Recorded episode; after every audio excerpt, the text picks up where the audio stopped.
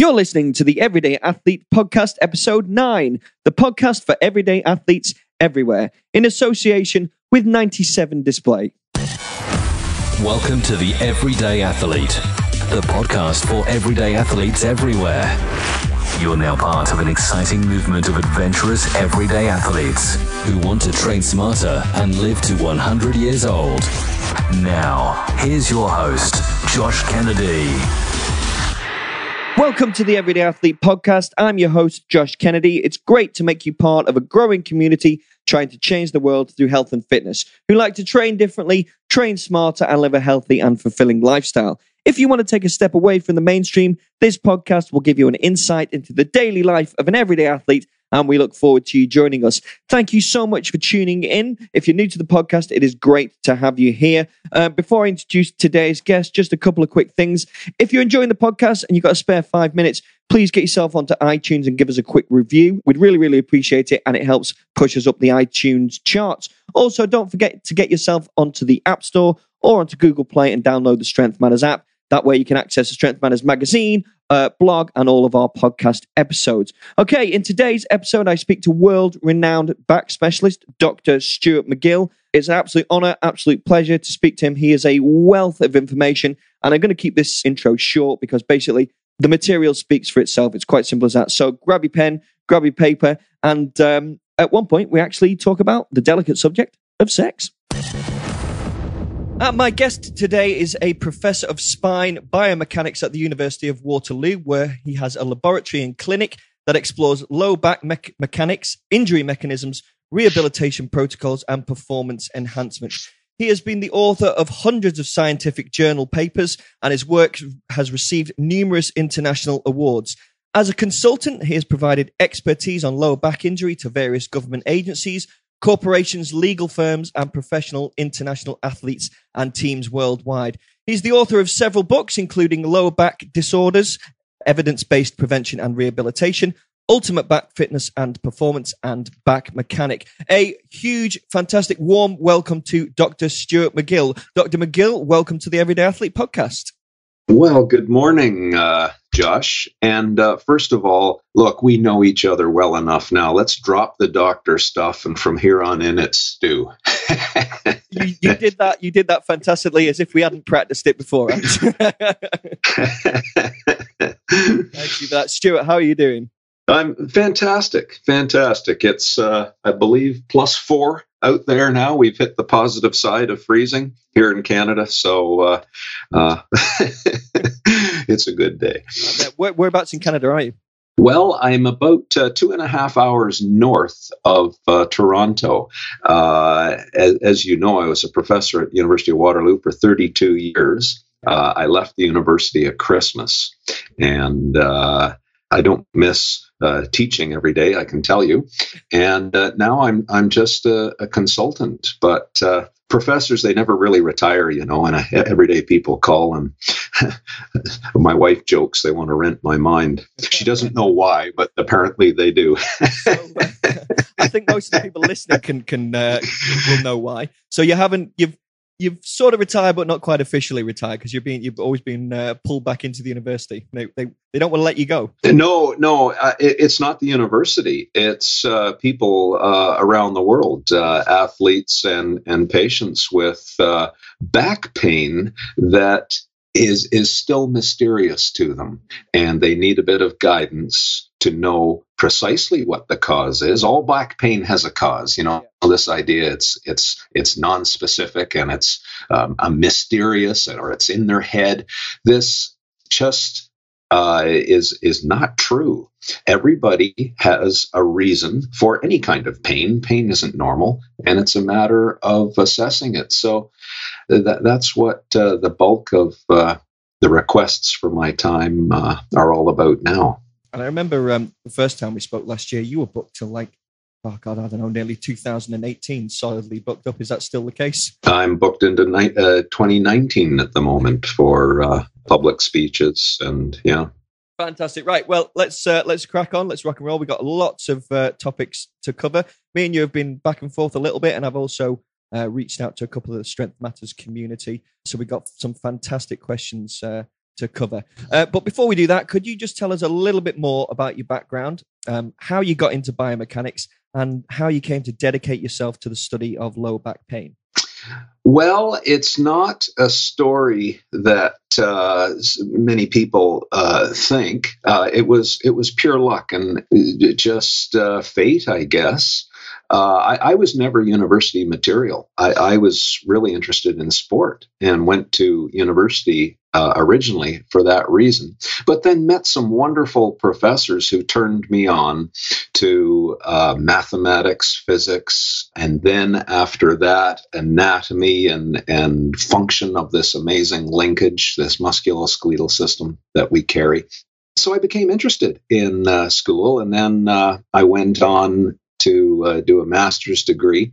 And uh, then for a PhD, I was actually going to go into systems engineering. But I met a professor uh, at a hockey game. I was playing hockey for the for the uh, university professors team at the time, and uh, he said, "Come and visit my lab." And and and we were starting uh, spine biomechanics, and and that's really how I got into it. It was just dumb luck.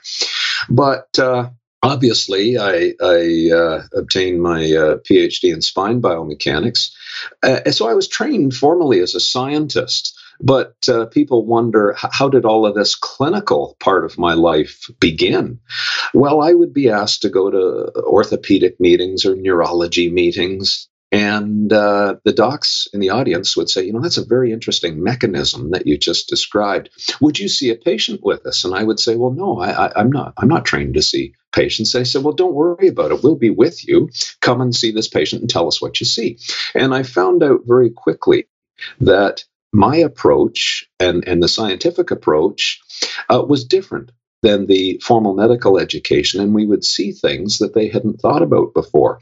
And I became much more comfortable with patients. And uh, the, the, the, funny thing is now I, I, I lecture and, and speak at, at many medical schools around the world. They, they'll say, Would you come in and see three patients in front of our uh, surgeons and clinical fellows and and staff. Uh, we want to see how you do an assessment. And then at the end, they'll say, wow, we, we, don't think that way. You, you uncovered a lot more of the mystery as to why that person uh, has pain. So that's how this uh, breadth of clinical and scientific uh, work evolved. And I, I must say that it's been a wonderful synergy. So I, I, get to interpret patients through this scientific method, you know, peeling the onion one layer after another uh, as I probe and, and really study the mechanism of their pain. And then on the other hand, working with the patients give me a perspective to know what to then go and probe in the laboratory. You see, one feeds the other. And uh, it's a very efficient way to work, but it's a rather unique way to work uh, in the world as well. So that's that's the whole story. and uh, um, it must be an ever evolving process. Each time you see someone, it informs your your methods. Well, when I'm with students, I say you treat that that that uh, patient as the topic of study because they are going to teach you so much. And you're exactly right, very wise. Every patient has something to teach you and uh, you just keep studying them, so to speak, and uh, you will get to the bottom of why they have uh, pain. That's eventually, I think that's yeah. Eventually, I think that's the first time I've ever been called wise, uh, and by, I'm going to take that as a huge compliment coming from you. and, and before we started recording, we were talking about that. You know, you are incredibly busy. You've been on the road for 20 odd years uh, around the world and now you're you're looking at passing on the torch, and you have others who are starting to teach your courses.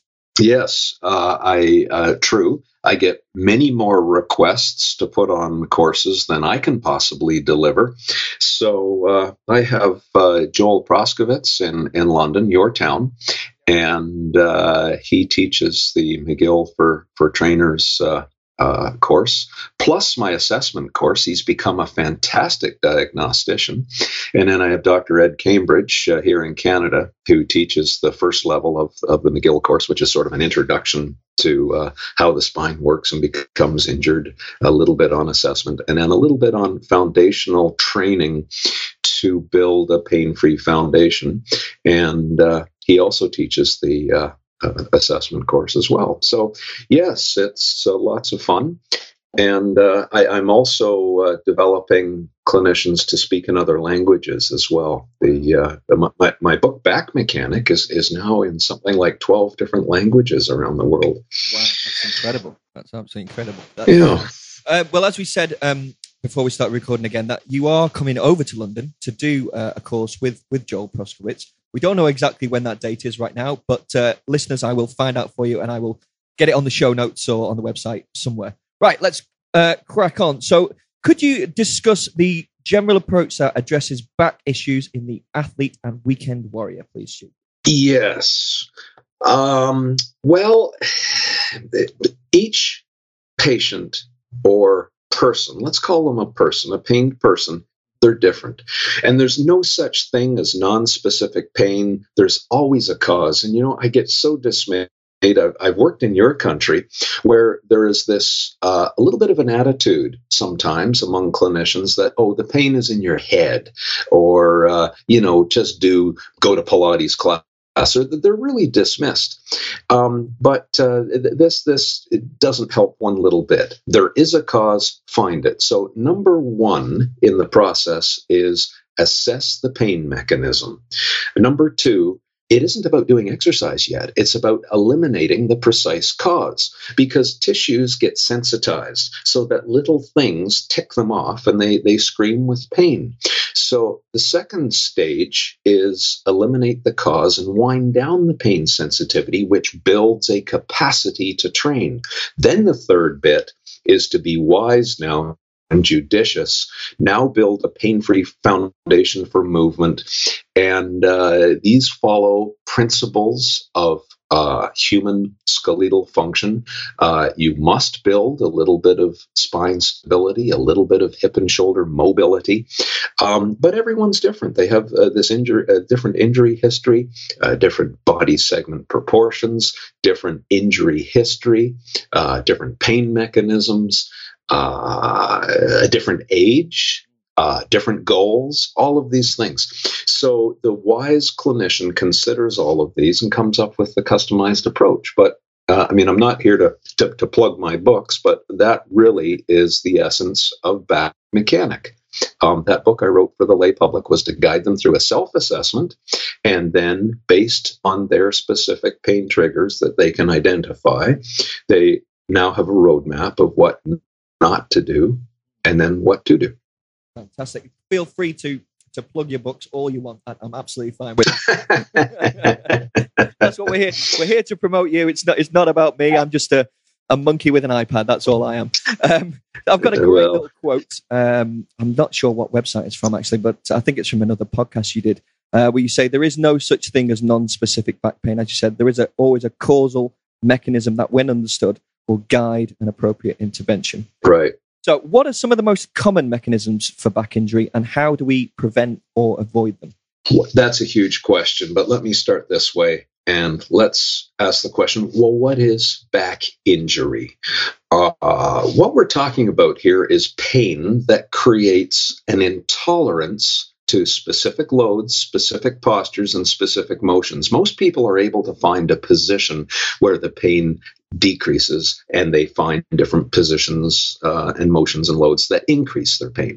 So, uh, to, to, keep expanding on this concept, the tissues in their back, being discs and end plates and ligaments and muscles, etc., they become sensitized. Now, the pain sensitization means they are irritated. Now, they might be damaged or irritated at the micro level or at a much larger level. And we might see end plate disruption or delamination of disc collagen.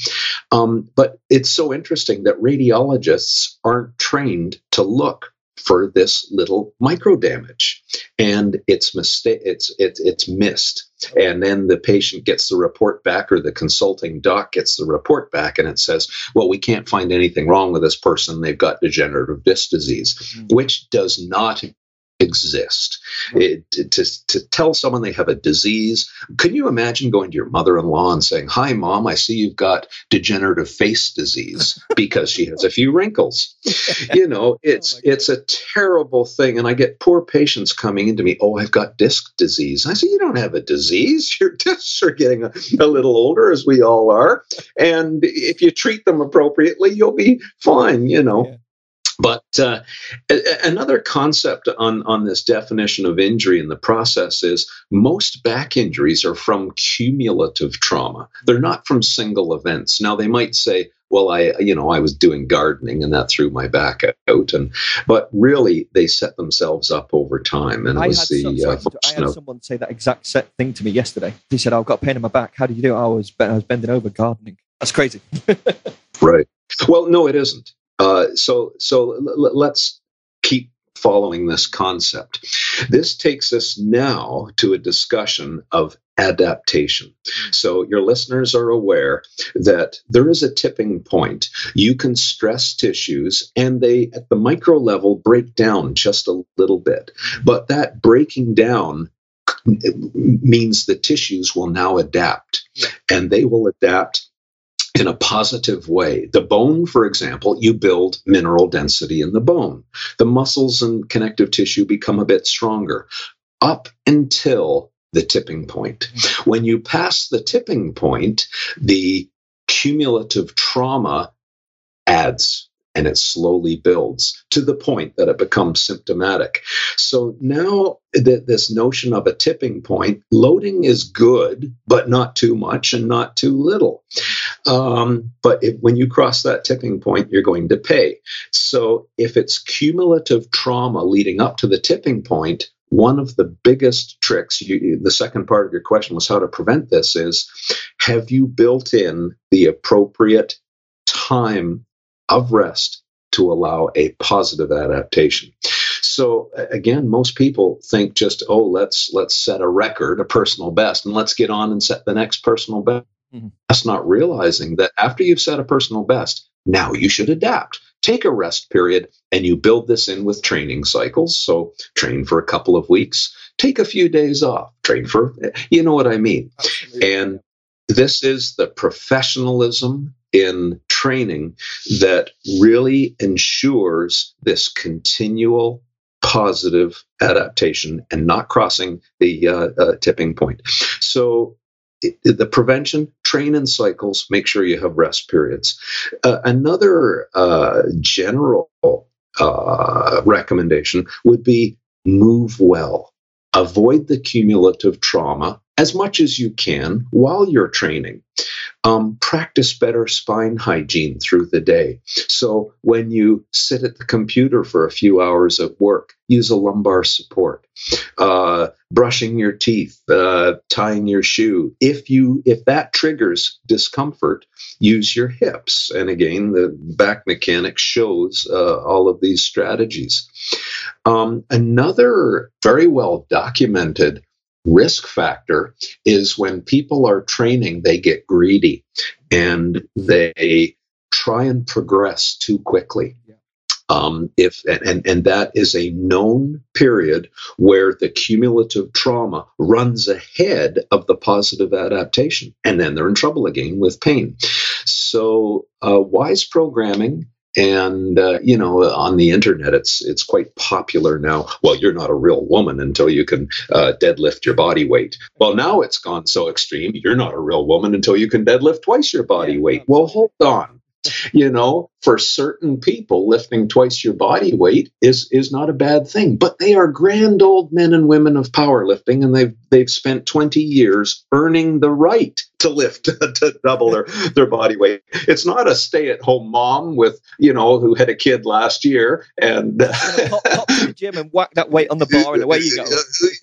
Exactly exactly so so that, those are all generic principles to guide this uh, notion of training well and avoiding injury, but I can give you some specific ones as well.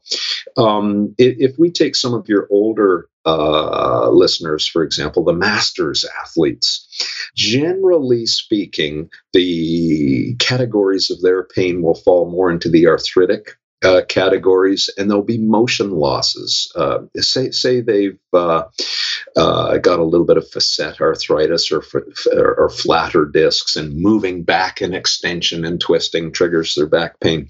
Well. Uh, un- unfortunately, I would love to do things that I did when I was in my 20s, but you know, now I'm in my 60s. I have a capacity to train that has been diminished. It's the way it is. And the wisdom comes when you realize where that sweet spot is for training. Too much, you will pay the price. Too little, you start losing function. Our job is to keep what we have for as long as we can. So you learn that wisdom. But, uh, you know, uh, you, I'm sure you've heard of Pavel Tsatsouline yep. the, the the kettlebell master because you're a kettlebell man, and uh, p- people don't realize that Pavel's father is the American uh, deadlift champion for men over I think it's 75, might be older than that now. And when you watch the wisdom of his training, because he picks 400 pounds off the ground, and he's I, I think he might be 80 now, um, but the point is He's a master's athlete and he trains appropriately. After every lift under Pavel's guidance, he restores. He hangs from a bar to decompress, or he does a little bit of a decompression uh, stretch. Um, so there's just an example of an older athlete and their strategy to prevent the uh, disabling pain. But let's take a younger example now, probably more popular in your listenership. Say they have discogenic pain, so they sit at the computer for a few hours or they garden or do something like that, and now they have back pain. And it's back pain to the point where it's limiting their training. Well, what they could do is what they do the other 23 hours a day when they're not training is really important. Sit using a lumbar support use their hip, uh, uh, hips to uh, hip hinge. You may have heard of Brian Carroll. He uh, had a, a squat record in, in powerlifting, the, the great American lifter, but then he had a horrible, horrific spine injury, uh, compressive injury. Anyway, we, we worked together. We did what we called experimental bone callousing. And, and uh, long story short, he came back to set uh, another uh, record, and we're writing a book together. It'll be out this summer oh, on that whole process. Yeah, and uh, a big part of it was to get him to recall, treat his back well throughout the day, and he built a bigger training capacity simply by not picking the scab all day long. So there, there's a, a, little bit of uh, wisdom uh, actually, uh, I, I, can think of a third example, uh, uh and and that would be of of a jujitsu player. So people are aware of uh, jujitsu uh, athletes who have to have a lot of of spine mobility. Yeah.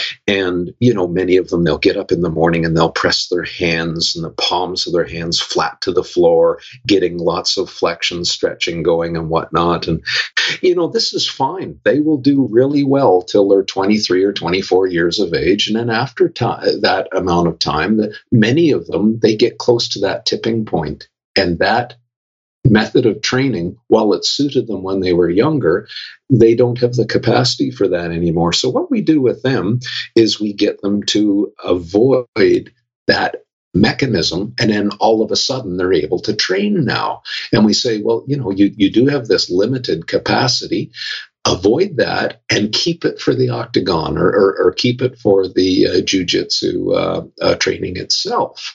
And then all of a sudden they're back training again and competing so you know, it, it's it's there's no single answer. But once again, if you use science and understanding of all of these mechanisms, you'll come up with an appropriate strategy for that person's triggers and uh, uh, get them back training under that magical tipping point. Fantastic. So for for those people who uh, perhaps office workers and spend a long time sitting, as you say, you know, using lumbar back support is a is a really good method. But also, would you recommend just even something as simple as getting up and walking around every every hour or so as well? Absolutely. Absolutely. There's no substitute. And and walking, people don't realize how important walking is. And when you consider this, how many times in traditional uh, gymnasium training center exercises do they stand on one leg to develop frontal plane strength? We measured world class uh, strongman competitors, and they they do things like suitcase carries, uh, getting under the super yoke and carrying a thousand pounds and see how far they can carry it. When you stand on one leg and allow leg swing on the other, you that turns on one side of your back muscles the very important muscle called quadratus lumborum and the oblique muscles. Well, how often do you train? You know, you don't do it in bench press or deadlift or Olympic lifting. Those your feet are on the ground. Uh, but how often do you get up and walk in the training room? So walking is a very low level frontal plane strength, essential for back health.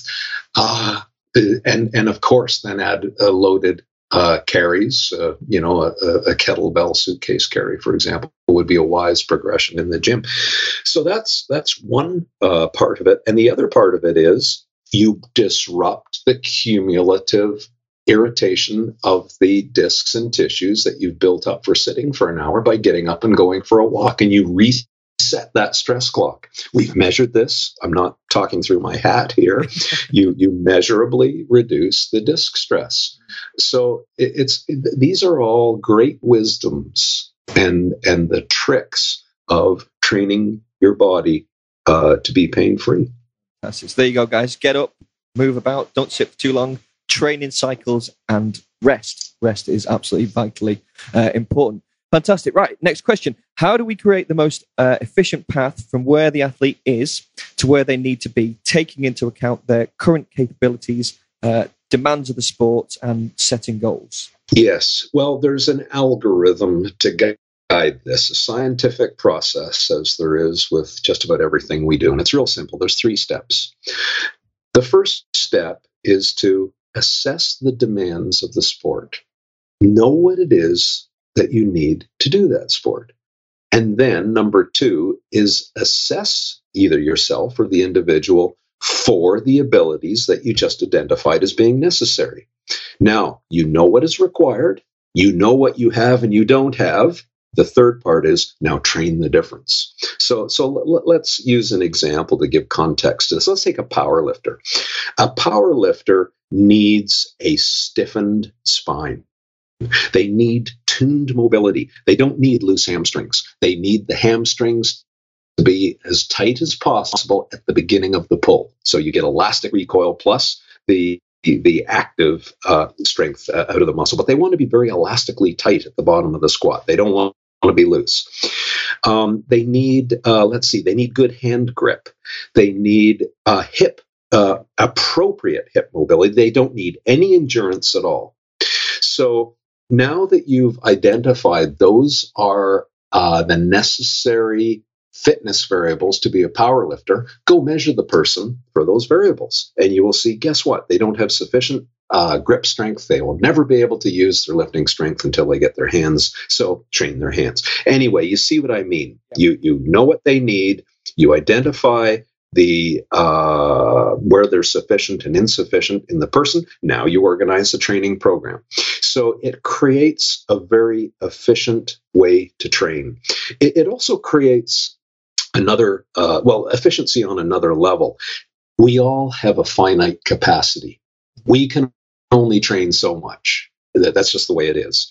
So this way, when you're training the things that matter most, you get the greatest efficiency to getting to where you need to be uh, in the in the most uh, uh efficient way. So there it is. Three three three components to the process, but there's the algorithm that will pretty much guarantee efficiency for everybody.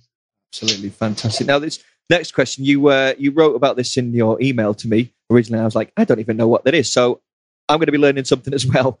Um, what is neural wisdom and how does it relate to back health? Ah, okay. Well, now we're switching into my uh, other book, Ultimate Back Fitness and Performance.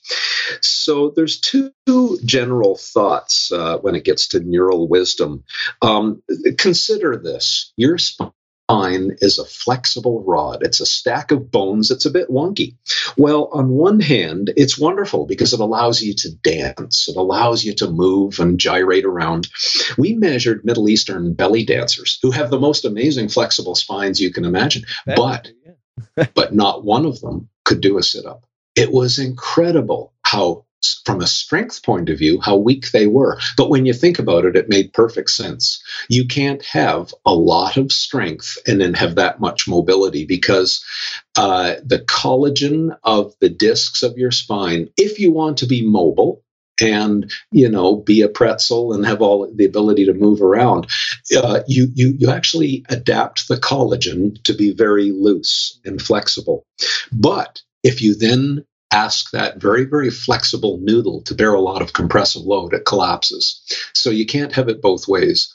When you look at and measure athletes who bear heavy load, they have to adapt stiff collagen in their back, which means they can no longer be a belly dancer or a yoga master. In other words, you have to pick one to adapt the tissues in, in the most appropriate way. But now let's get back to the, the neural wisdom aspect of it we all have a blend between stiffness and stability in the spine and mobility and we tune it because we all have different requirements for for that balance. So you now tune the muscles to play an orchestral song. Uh, some people need great motor wisdom to coordinate all of those muscles to uh, allow it to bear load as it moves. Others just stiffen it down, brace and, and lock it as, say, a power lifter might.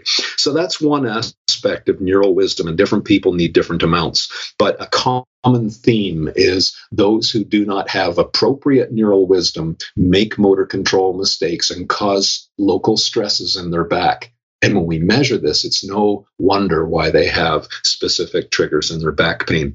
So, with those types, we try and incorporate this neural wisdom uh, training into their back. But I'm, now I'm going to take another view on this idea of neural wisdom. Let, I, as you know, I've measured some top athletes in in quite a number of, of professional sport and Olympic sport. It's so interesting that, that, that the public thinks the strongest athletes are the best athletes. Not so. The best athletes in different sports are are the pulsers, the ones who have pulsing strength.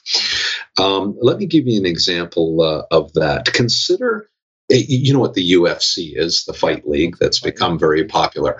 Yeah. Okay. Well, I've measured the strike force of, of some of these these uh, some of the greatest ones, and then some of the ones that. Uh, let, let's contrast the guy with big muscles, really an impressive looking beast. But when you measure them striking on on a force transducer, they push their punches with muscle hmm. and they don't hit very hard. The ones who hit the hardest are the very quick strikers and and the, the, contact of the fist is over microseconds, but it's such a, a, a, a very sharp impulse.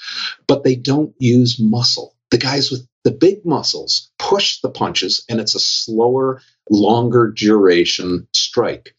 But now I have to back up and talk about muscle physiology here for a minute. When you activate muscle, it creates muscle force, but it also creates muscle stiffness. Stiffen your bicep or, or, or activate your bicep. You can't move your elbow. But in order to move your elbow, you create a pulse of force and then you let it go and the arm flies. So to get high velocity out of the fist or the foot or a golf club or anything, it is dependent on the rate of how quickly can you produce the pulse and then how quickly can you get the pulse to relax. So when we measure these these athletes who are fantastic at their sport, they don't test to be the best bench pressers and the best squatters, unless, of course, they're power lifters. Yeah. but uh, the, the ones who, who hit harder, run faster, turn quicker, are the ones who have faster onset and relaxation rates of muscles. They're better muscle pulsers. So now, uh, I, I, mean, just something that came into my mind now. You, you know, when you think of the Olympic lifts and uh, the Olympic snatch, for example, um, the athlete creates a pulse and rips the bar off the ground, but then very quickly at the top of the pull, they go into a phase where they don't pull anymore and the bar gravity's acting on the bar and they've got to snap under the bar for the catch. Yeah. If they have residual tension in their body, they're stiff and slow and they lose the lift. They have to completely relax to get the speed to get under the bar and then catch it. And uh, that's the wonderful discipline uh, that you get from that kind of training. I mean, how crazy do you have to be to have 100 kilos over your head and relax quickly to get underneath it? So you see, it's a mind game. Yeah. Definitely. And it's a very powerful way to teach the discipline of relaxation.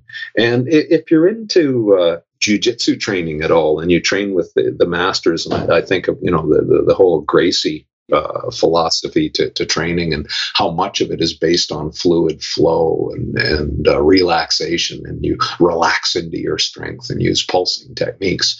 Um, it's brilliant and uh, very much an example of uh, uh, how the great ones use these pulses. But anyway, there's a little uh, essay, I suppose, on on neural wisdom.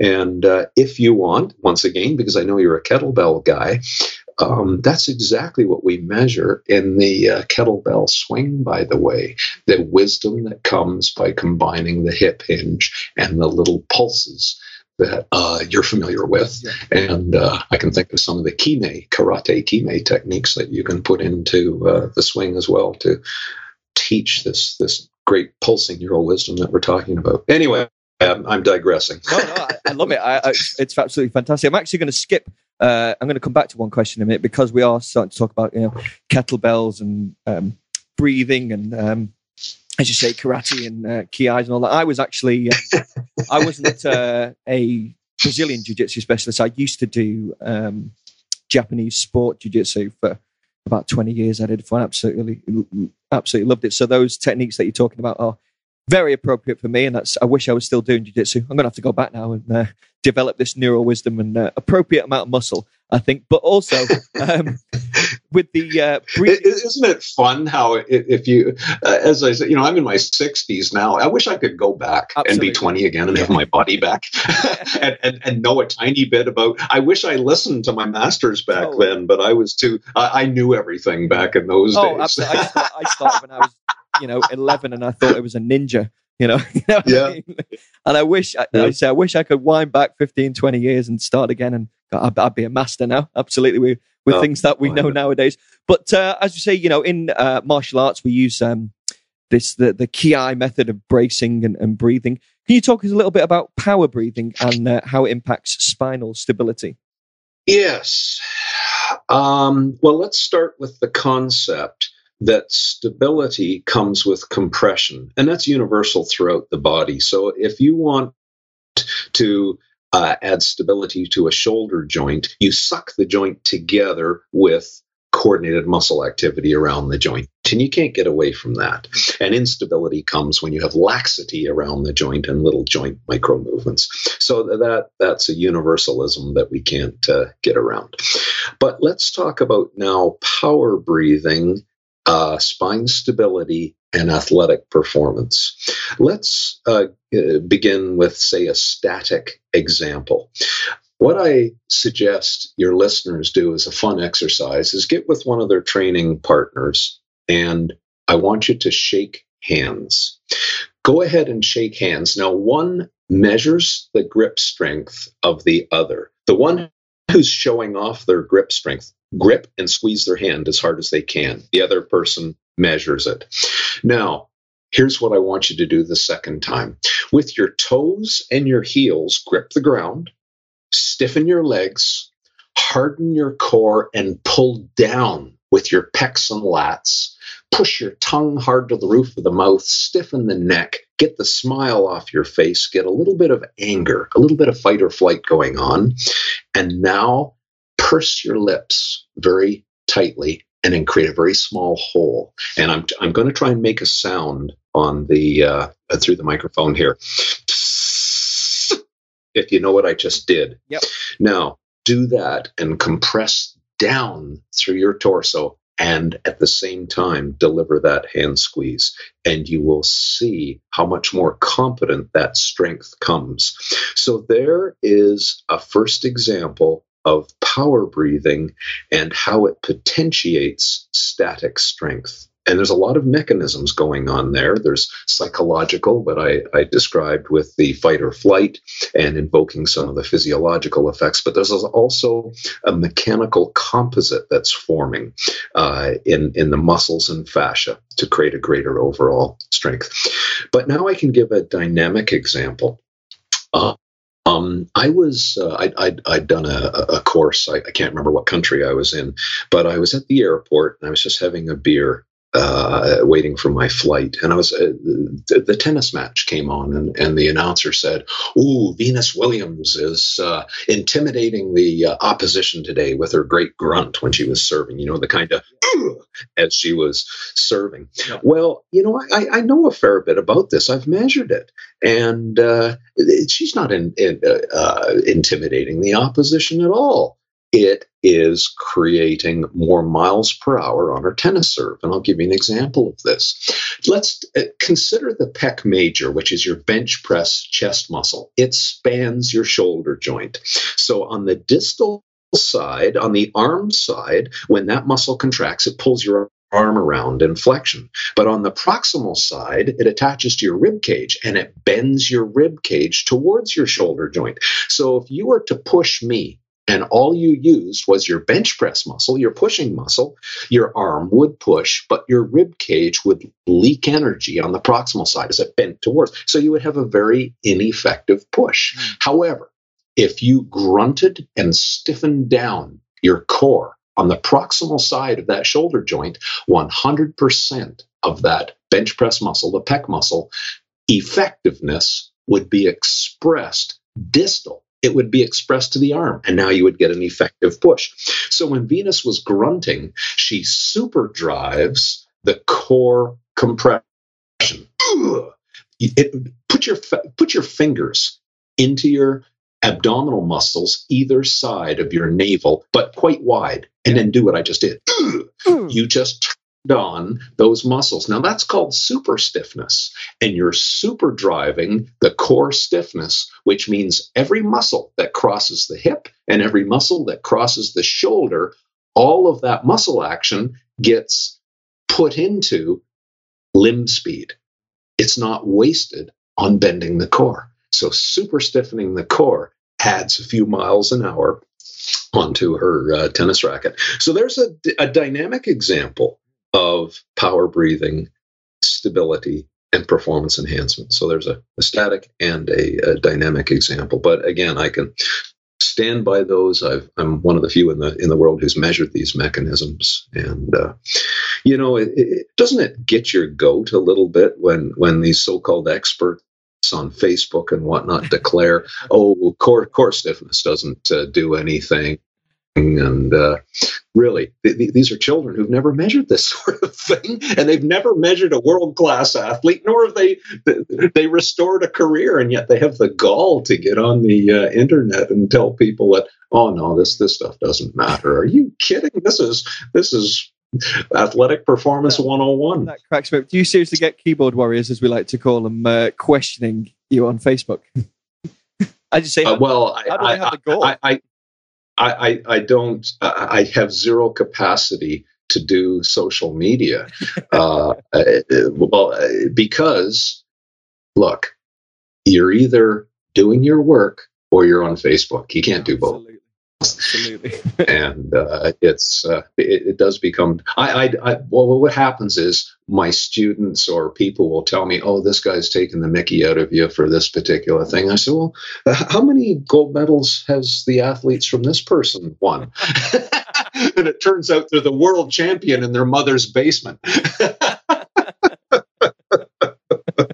Fantastic, absolutely brilliant. Well, as we say, as we've already said, we are uh, we are both huge fans of, uh, of. I love that world champion in your mother's basement. Uh, we're huge fans of, uh, of, of kettlebells. Was it right that um, you measured talking about this core stability and breathing. Uh, you measured Pavel, and he had the strongest core of anyone you measured. Oh, you've got a good memory. Absolutely, absolutely. Um, Pavel is a, a beast. Uh, he weighs probably 185 pounds, but uh, you know I've I've measured top UFC fighters, heavyweights, big big big strong tough, hard men, uh, world class strong men, uh, pro rugby players.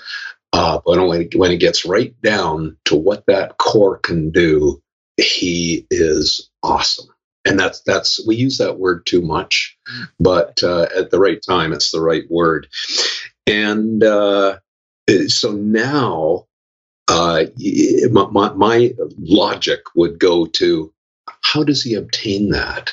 And uh, I think people should pay attention a little bit to the techniques. And he obviously uses a lot of Russian techniques. There, there's a great wisdom to them. Uh, as you are aware, uh, the, the, the technique of training to stop motion with the core mm. is the way to create core strength and ability. So let, us take a landmine exercise, for example, which, uh, as you know, he's brutally strong with deadlifts and, and uh, stopping motion and twist. So when you watch Pavel and measure him do a landmine exercise, which is you take an Olympic bar, one end is pivoted down to the ground, and you rotate the bar from side to side. Some people twist their core and they do that landmine exercise, which isn't wise in terms of using up capacity of the spine. But what he does, he pivots around his feet. So he locks his rib cage down onto his pelvis, does power breathing, but there's no spine motion, but there's a tremendous twisting torque down his spine that he fights against and doesn't allow the motion. So it's a stop twist strength. And then when you measure his twist strength, it's brutal. So there's such lessons and wisdoms to be uh, learned here. Use the hips. They beat every other joint any day of the week. And uh, you can do brutal strength training on your core if you don't move it. You you you teach it to stop moving. And uh, anyway, again, the weekend war, the internet warriors will will. Uh, so really, uh, have you ever measured Pavel? They'll be on it. yeah. Have you ever measured uh, some of these hard, hard athletes? And, uh, uh, uh, well, if they have, and if they've produced 30 Olympic gold medals or whatever the count is, I'll listen to them. but uh, not until then. Absolutely. So what, what are some of the most um, beneficial kettlebell exercises in your opinion? So, I like talking, I don't know, is it well, swings? Is it suitcase walks? Is it waiter walks? Ooh. Yeah, yeah. I, I, I look. I'm, as you know, I don't try and avoid the question. I try and answer with a scientific logic, Absolutely. and um, uh, so my answer has to start with uh, it depends. Um, and I know you're aware of this, but the audience may not be. Um, we uh, did the first investigations into both the kettlebell swing family and the kettlebell carry family of uh, exercises. We, we, published that in the Strength and Conditioning Journal. Um, the the the, uh, the, the first one that we did on swings, I quoted uh, Brad Gillingham in the first paragraph. Brad, at the time, held the world record in raw powerlifting. He'd pulled more weight from the ground. And uh, the story was uh, he had a disc herniation. And, you know, so many people, think, oh, I've got a disc herniation, my life is over. Well, Brad had one, and he credits the kettlebell swing for his recovery. I was working with a, an elite athlete yesterday who told exactly the same story. It locks down the core, it teaches the hip hinge, it builds a little bit of pulsing strength. Fantastic. But in that same paragraph, I then quoted another athlete, a very famous strength athlete, and for obvious reasons, I didn't use their name, but he said, I can do anything with my back in terms of load and strength except the kettlebell swing that's the one thing that tweaks my back. And we wondered why. But when we broke down and really probed the components of the kettlebell swing, imagine this. When you're at the bottom of the swing, it's very similar to a pull of a bar off the ground. There is a ratio between compression and shear load in your back. Now, your spine is architecturally or anatomically built to bear that combination of compression and shear. Compression itself is stabilizing. It helps to lock the spine and then the facet joints, etc., look after that shear. But as you swing the kettlebell through, up to horizontal in front of you, the compression reduces and it, now it becomes a shear load on the spine. And that works the spine, if you know what I mean by that expression. Um, it works it in a shear motion. So, um, and I'll, I'll admit that I love kettlebell swings for two weeks. And after two weeks, my back starts to get a little bit tweaky. And, and uh, you probably know I've had a fair amount of, physical trauma in, in my life too. And uh, it just starts to tweak my back a little bit, letting me know hey, that's enough in this training cycle now. And I'm starting to irritate the joints. So, what's the test? Uh, we would then uh, say someone asked me, uh, "Am I cleared for kettlebell swings?" and they're they're coming out of a rehab uh, cycle now. Uh, we would do a prone, a shear prone uh, instability test uh, for people who are interested that, in that. It's in my my low back disorders textbook for clinicians. But you, nonetheless, do you have a video of that on YouTube or anything? Perhaps if people want to look it up. Um, good question. I don't think so. No. no, but it's it's in the video series that goes along with that textbook, and it isn't uh, an imprecise test. There's quite a fair amount of uh, clinical precision to it, so get it right, and, and, you'll get the right answer. But nonetheless, it will show uh, the individual whether they have uh, appropriate tolerance to impose shear load. Um, now, let's say uh, they don't, but they still want to start off with with some kettlebell swings. Don't get greedy. Choose a very simple load, um, but now start to use some of the techniques that we've already discussed. Pulsing stiffness through the core, power breathing, etc. So, Pavel, for example, his classic hard style of swing, he swings the kettle through, and as it reaches the, the, top of the arc, he goes into an Okinawan strength. The pelvis tucks underneath and he stiffens the core down. Well, that might be appropriate for some people to add stiffness to buttress the shear loads and that's that's really why he does that but if if the person has discogenic pain triggers and flexion in their back triggers their pain that would be not appropriate that would probably trigger them so there don't go into the hard style Kime pulse at the end. Rather, keep your spine neutral. As you pull the hips through, just stiffen down, but don't bend the spine and tuck underneath at the top of the arc. If you if if that creates a visual for your for your listeners, and that might be an appropriate strategy to to stiffen down that uh, shear. So anyway, I, I hope that gives uh, a little bit of uh, a thought on the, the, the, the swing anyway. And uh, I don't know if you want to talk about carries or not, but yeah, well, uh, not? we sort of did earlier. We, yeah, well, well you, did, you um, did mention suitcase carries earlier, but let's let's do it again. okay. Um, I think I mentioned that when you look at the spectrum of training exercises in the traditional weight room setting, they don't challenge frontal plane strength, which is side to side strength yep. of the uh, hips and torso. When we measured world class strongmen doing things like farmers carries, suitcase carries, yoke walks, etc., you do need absolutely a well built and well controlled quadratus lumborum and the obliques. Well, there's no better way to develop that than carries. And, you know, Dan John, uh, a good friend of uh, ours, he's always promoted carries. Dan's a strong dude. I think, I think Again, of most know, of his books, it's him dragging a sled, carry, bear hug carrying uh, something. Absolutely. It, but you know this is this is wise. And think uh, if I I'll, I'll, predict if you go back to your jujitsu days remember master telling you to put a bag of rice over one shoulder and carry it up the stairs? Yeah. this is this is age old wisdom. So that that frontal plane strength you know I'll give you an example. Take a, a heavy rugby player who you test them and they don't have any pain and yet they say, you know, when I run down the field and someone's climbing on my back and I plant the left leg and I turn to the right, I cut hard. That is my pain trigger. And then you measure their frontal plane strength and you say, look, son, no wonder. You've trained Olympic lifts, you've trained power lifts. When in your life did you get on one leg and hold your pelvic platform up to support your spine? And again, they look blank and say, son, you better start some heavy carries.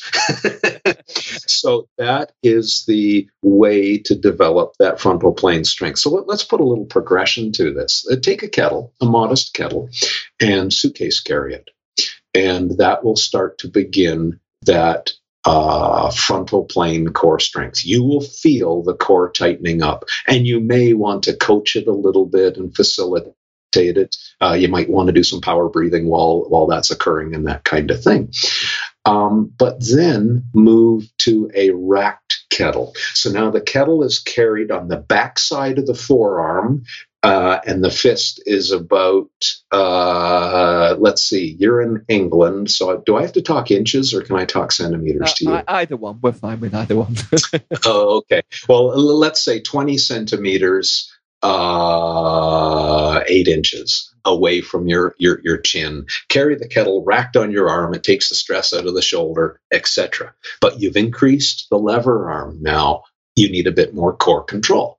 Now you you've been successful doing that. Now let's really get to core control. Let's go bottoms up. So you turn the kettle upside down. You're carrying it by the horn. You're teaching core strength. And then I had this, you know, this elite athlete I was talking about yesterday. We were doing some of this work, and the kettle kept sliding out of his hand, uh, and and he was losing the bottoms up lift. And he says, "Oh, can I go chalk up?" And I said, "No, carry it with your core." And he said, no, the, the, the, the kettle is too slippery. Well, I grabbed it and carried it. He was a bit embarrassed because I carried it. Um, and now it wasn't because, well, I, I purposefully did just to show to him he was giving me an excuse yeah. rather than using science and the principles of athleticism to create the skill of strength. Do you see what I mean? He thought magnitude of strength was going to beat skill of strength. He was forgetting basic jujitsu 101. And so uh, I showed him again no, stiffen your core. And now you don't need to grip as hard. But when you stiffen your core, you will be more successful in carrying the bottoms up kettle. And he finally got it. So again, it was, uh, you know, it might seem a bit harsh, but I'm old school and you learn the skill of bloody strength instead of you know just uh, you know get out the chalk and and more whatever it is absolute strength. And now of course you need minimal sufficient strength i get that but uh, it's it's the skill of strength and this again we're getting back to neurological wisdom. But anyway there's some thoughts about uh, kettles, carries, and uh, swings. Love it. Absolutely fantastic. As you say, it is all about the uh, the skill of strength, and it takes time. It takes time to develop that skill. And I would add on uh, any listeners out there interested in doing carries to do um, to do the cook drill. I presume you you know the cook drill where you start in starting waiters walk over the head, you drop it to the rack, you drop it to suitcase, uh, you switch arms, and you press it back up, and you drop it again, waiter to rack to to suitcase carry. And I think um, you need to try and attempt to work your way up to like 15 minutes of that without putting the kettlebell down.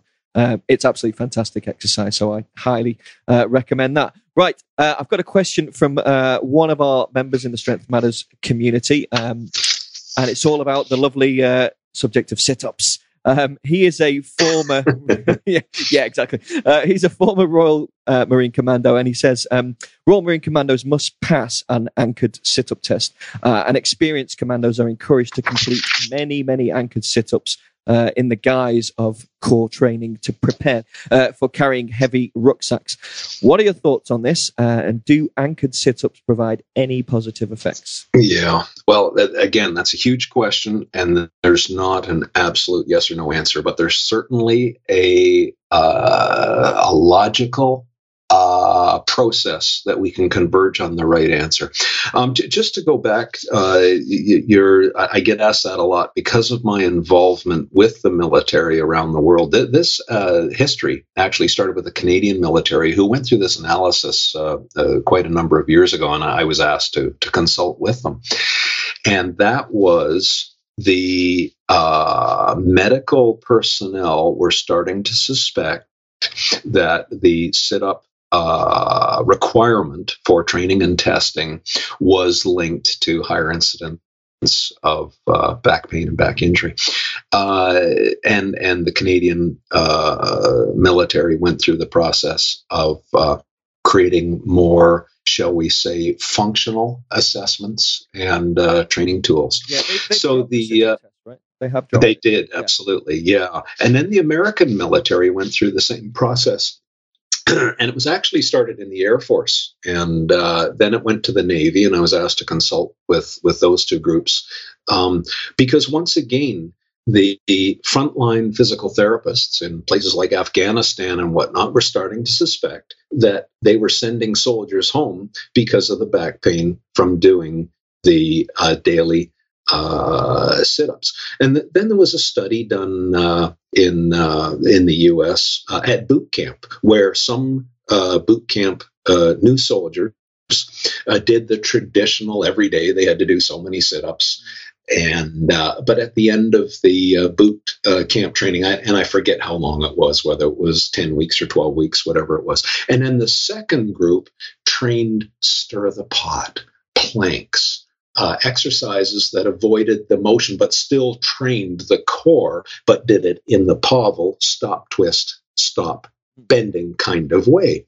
And then at the end, they all trained the test, the sit up test. And the ones who didn't train the sit ups but did heavy core training uh, did better and had less pain. So the, the evidence was starting to roll in uh, uh, a, a, little bit and uh, so now the, uh, the, Navy and the Air Force uh, has gone through the process, and the Army is going through it now.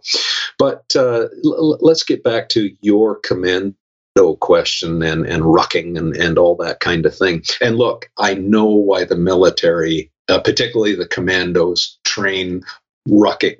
rucking for brutal distances. It's the mental toughness. It, it's a wonderful drill for teaching soldiers look, I'm going to take you to the edge of death. You won't die. You will be stronger for it. You know, I get all of that. And it's absolutely, look, these are killers. These are hard men. Mm-hmm. They have to be taken to the edge. And it's a great tool for doing that. But if they think that sit ups is the way to do that, I think science has shown now that um, it isn't. And then again, there's the internet warriors who are going to say, well, I do sit ups and I've never had a problem. Well, just a second now. Now we get into anatomy. Uh, size of the spine matters greatly. Architecture of the spine matters greatly. I'm going to give you an analogy. Can you imagine if you take a slender willow branch, you can bend that willow branch back and forth with no stress. It will not break. It's fine. Now I'm going to say, let's do the same thing with a thicker branch. You bend it once and it shatters and breaks because the stress in that branch is a function of its radial thickness. Now, let's take a very heavy boned, thick spined rugby player. You will find that they don't tolerate bending under load over and over again, the way a slender boned gymnast would. They can they can do it with uh, in, in, impunity, but they won't be lifting heavy weights and surviving as the prop on the rugby pitch. So once again, we have different architectures that are suited for different types of athleticism, and they have different tolerances to to training approaches. That's why there are so many different training approaches. So on average, if you want to enhance athleticism, in the most resilient way to do things like rucking, which there's no, it's, it's, it's wonderful for mental toughness. It's wonderful for hardening the body, but have a core stability foundation and mobile hips and all the rest of it. And you'll create that wonderful ability without, as I think we started this whole uh, interview or, or podcast talking about don't cross the tipping point. And that tipping point is different for everybody. And there's a reason why it's different. We're all, you know, you, you can't train a St. Bernard to win at the Greyhound track. They're two different types of anatomy. And you have to respect that variation that exists in the human uh, race. That's anyway, th- there's a little bit of uh, uh, a, a, start on uh, all of that. That's fantastic. I was, as you say, respect uh, respect the individual. Awesome, uh, awesome advice there. Well, we have almost uh, run out of time. Uh, it's been absolutely fantastic. I haven't quite got through all of my questions, but I'm going to finish with uh, with one more. Uh, and I never thought I'd say this to you, Stuart. Let's talk about sex, um, because because you know, we're, we're, talking about uh, training and exercise and everything, and all of our listeners out there they want a healthy, active uh, active life. They want to be able to train and everything, but sex is not something um, that is talked about very often. You know, people get embarrassed about it. Fair enough. Um, but I presume most people, I certainly do, uh, they want a healthy, active sex life, and um, you know, spinal injuries, spinal health is seriously going to uh, going to affect that. What are the kind of injuries that are associated with sex, and and what are the best ways to mitigate spinal pain? Well, the, you, the, your listeners are probably wondering why in hell are you asking me that question? Well, um, a, we, we, we, there is a reason. Yes, there is. We did the first study measuring spine load, muscle activation, stress, etc., during sex. And the reason uh, for it was this uh, every primary care clinician will tell you that they've, if they've practiced long enough, they will tell you that couples come to them and say, We're celibate because the last time we had sex, we knackered our back so badly, we're fearful now. We, we, we don't want to go through that whole pain thing again.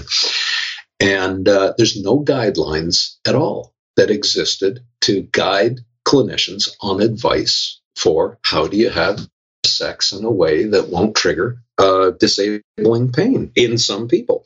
So that was our motivation. Uh, we took uh, couples, uh, we measured them in the lab, and I can tell you stories about that if you like. But uh, it was not? done Why in a. Tell us a quick story.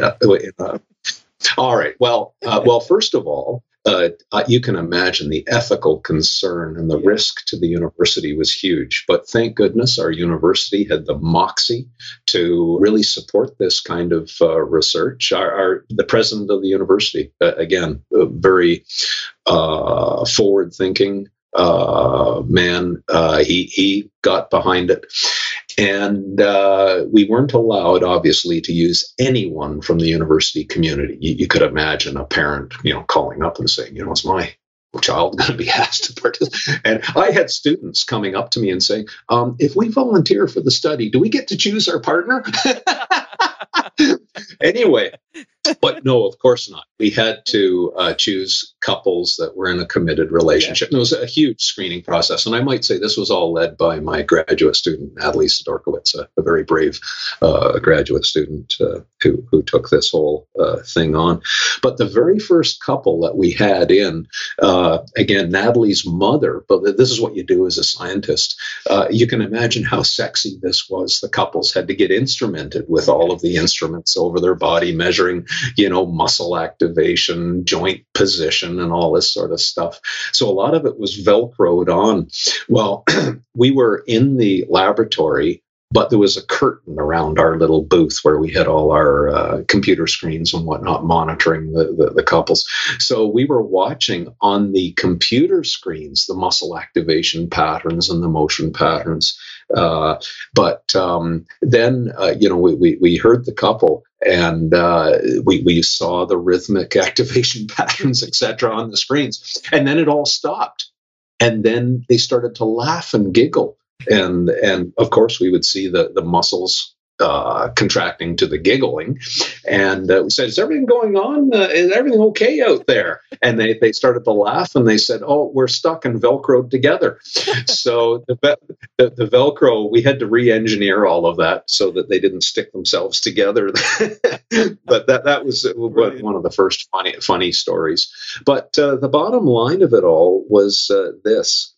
Um, we uh, were able to create an atlas of motions and positions based on individual pain triggers. Now, this atlas is available for clinicians. So, what the clinician does is they measure the pain trigger in terms of offending motions, postures, and loads in the person. And then they look up on the chart and say, okay, you are extension intolerant. Um, and sorry for saying this on the radio or on the podcast. I never thought I would, but avoid doggy style. that would be. but if you are flexion intolerant, doggy style would be for you. Um, and another rule that we came uh, up with is if the person is on top, they are responsible for the motion. The person on the bottom is responsible for buttressing their body joints into a buttressed position that avoids the pain trigger. So again, it, doesn't matter whether it was male or female. It was the, we came up with these universal uh, guidelines. So anyway, that was the whole motivation for the study. It was uh, again, it came from listening to patients and clinicians what their problems were, and we said, all right, we're going to solve uh, some of these problems. And uh, you know, I was at the end of my career at this time, and there was there was uh, it was it was the right time and the right uh, thing to do.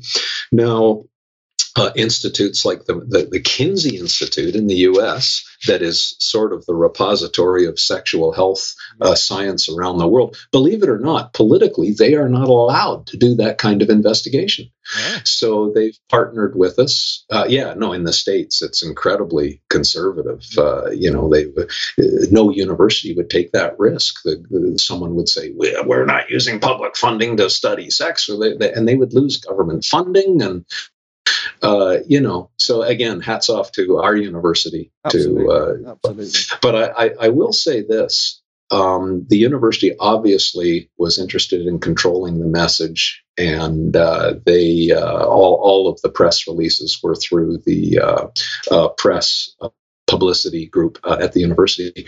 It was front page in Costa Rica, Italy, China, Portugal. Um, in any case, if you added up the readership of the newspapers that this story was run, we even made the, the Economist on the front page of the Economist was the headline "Brokeback Mounting Sex and Backache."